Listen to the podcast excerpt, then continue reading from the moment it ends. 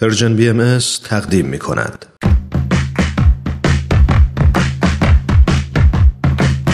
نقطه سرخط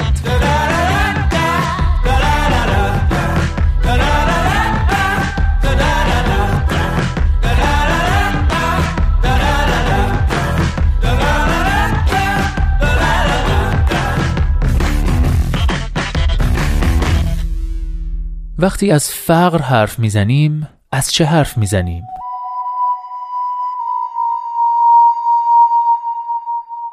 فقر انبوهی نماد دارد. بخش عمده ای از تاریخ ادبیات از نیمه قرن نوزدهم تا امروز درباره فقر و مشتقاتش است و عملا بسیاری از دیدگاه های اقتصادی در تعریف مدیریت فقر ساخته شدند فقر در اینجا به معنای کمپولی است. زندگی کوچک و کم قوتی که بخش مهمی از هر جامعه به آن مبتلاست اما برای من روایت فقر بیش از هر چیز به وضعیتی باز می گردد که در آن تنهایی حرف نخست را می‌زند.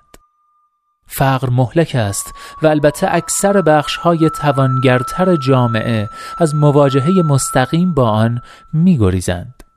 منظور از فقر گدایی یا امثال هم نیست بلکه افرادی هستند که با کمترین امکانات روزگار میگذرانند.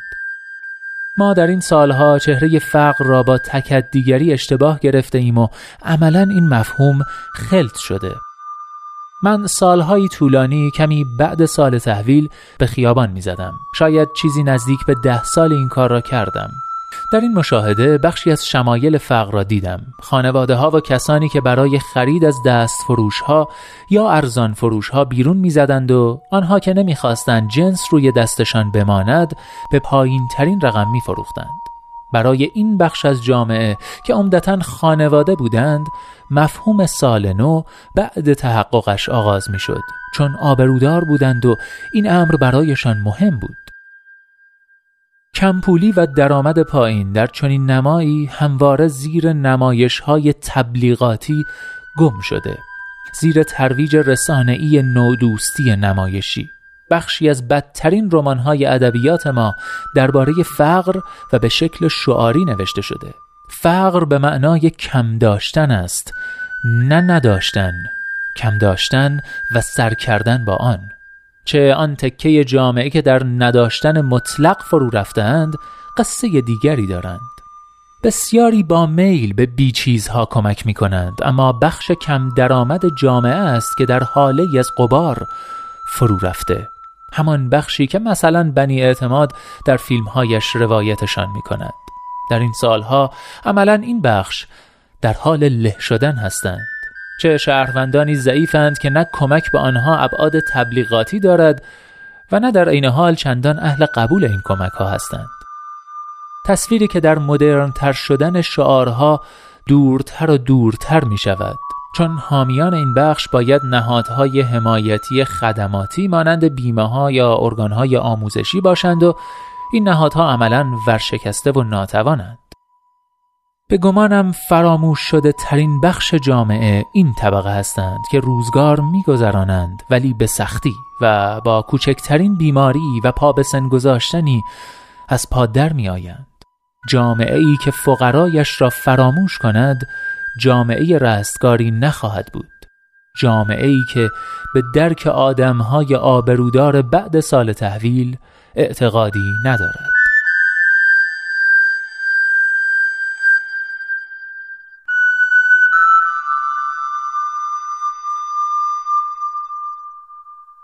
بله دوستان یادداشت تأمل برانگیزی که شنیدید نوشته مهدی یزدانی خورم بود. یادداشتی که به نظرم نگاه دقیق شریف و البته متفاوتی به مسئله فقر داره. مسئله ای که به ویژه تو این روزها در ایران اهمیت مضاعفی پیدا کرده. اما راستش وقتی این یادداشت رو خوندم بی اختیار یاد بیان معروف حضرت بهاءالله در مورد فقرا و تعلیم مهم تعدیل معیشت افتادم. و خب فکر کردم که شاید بد نباشه.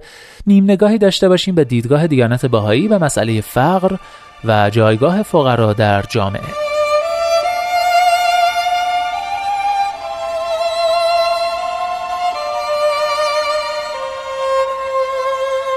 حضرت بهاءالله شارع دیانت بهایی در کلمات مکنونه فارسی می‌فرمایند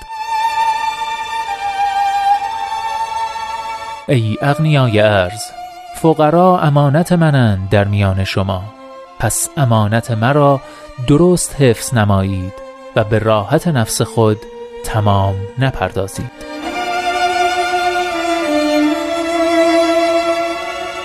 ای پسر کنیز من در فقر استراب نشاید و در غنا اطمینان نباید. هر فقری را غنا در پی و هر غنا را فنا از عقب. ولکن فقر از ما الله نعمتی است بزرگ حقیر مشمارید زیرا که در قایت آن قنای بالله رخ بگشاید ای مغروران به اموال فانیه بدانید که قنا صدیست محکم میان طالب و مطلوب و عاشق و معشوق. هرگز غنی بر مقر قرب وارد نشود و به مدینه رضا و تسلیم در نیاید مگر قلیلی. پس نیکوست حال آن غنی که غنا از ملکوت جاودانی منعش ننماید و از دولت ابدی محرومش نگرداند.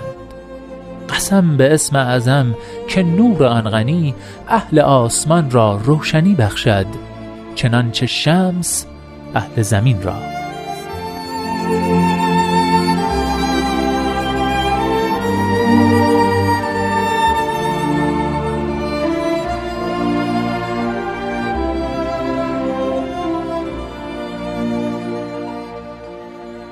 همچنین حضرت عبدالبها مبین آثار و تعالیم بهایی در مورد تعلیم تعدیل معیشت در دیانت بهایی در آثار مختلفشون صحبت کردند که ازتون دعوت می‌کنم برخی از اونها رو هم بشنوید.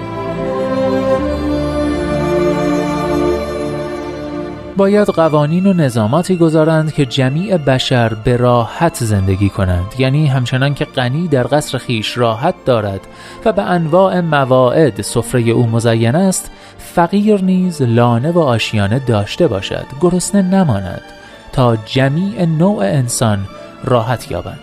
امر تعدیل معیشت بسیار مهم است و تا این مسئله تحقق نیابد سعادت برای عالم بشر ممکن نیست.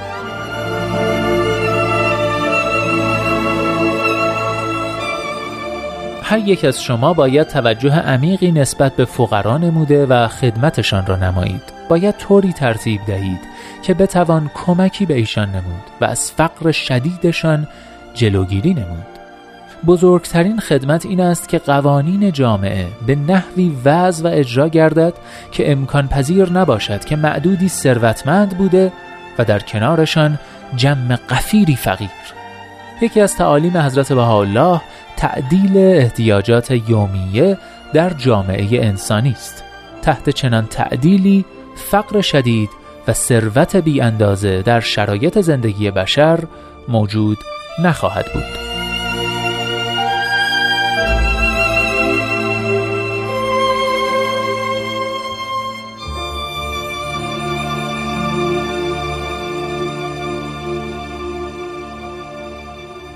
و در نهایت نقطه سرخط این هفته رو با بخشی از پیام بیت اعظم شورای انتخابی نه نفره ای که مدیریت جامعه جهانی باهایی رو بر عهده داره به پایان میرسونیم.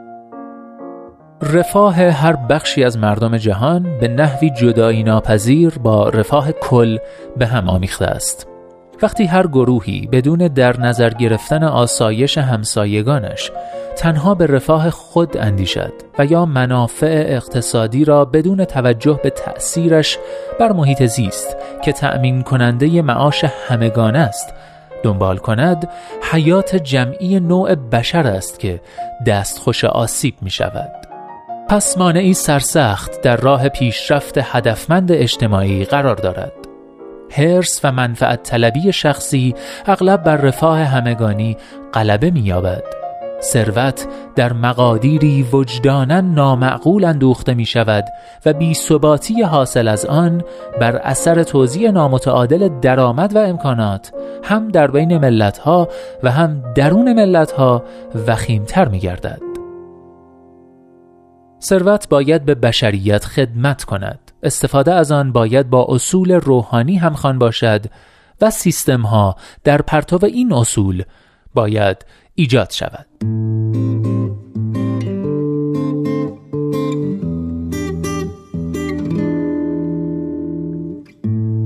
قصه می گفت آمرد قصه مهر و وفا. قصه خلع سلاح قصه صلح و صفا. قصه می گفت آمرد با تمام دنیا. قصه عشق و امید با دل من دل ما. سالها رفته و باز زنده است در دل ما درس عشقش تنها چاره آینده ما. با تو در راه وحدت و عشق اوست همیشه همراه. یا با همه با من و ما عشق اوست همراه.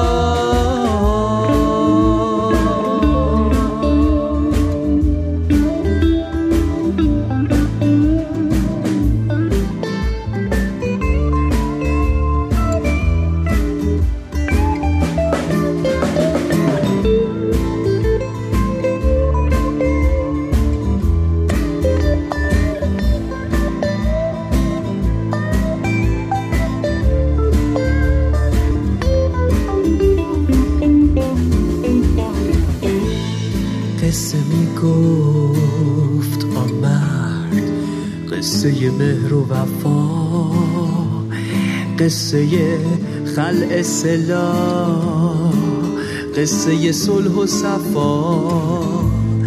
قصه می گفت آمرد با تموم دنیا. قصه عشق و امید با دل من دل ما. سالها رفته و دل ما.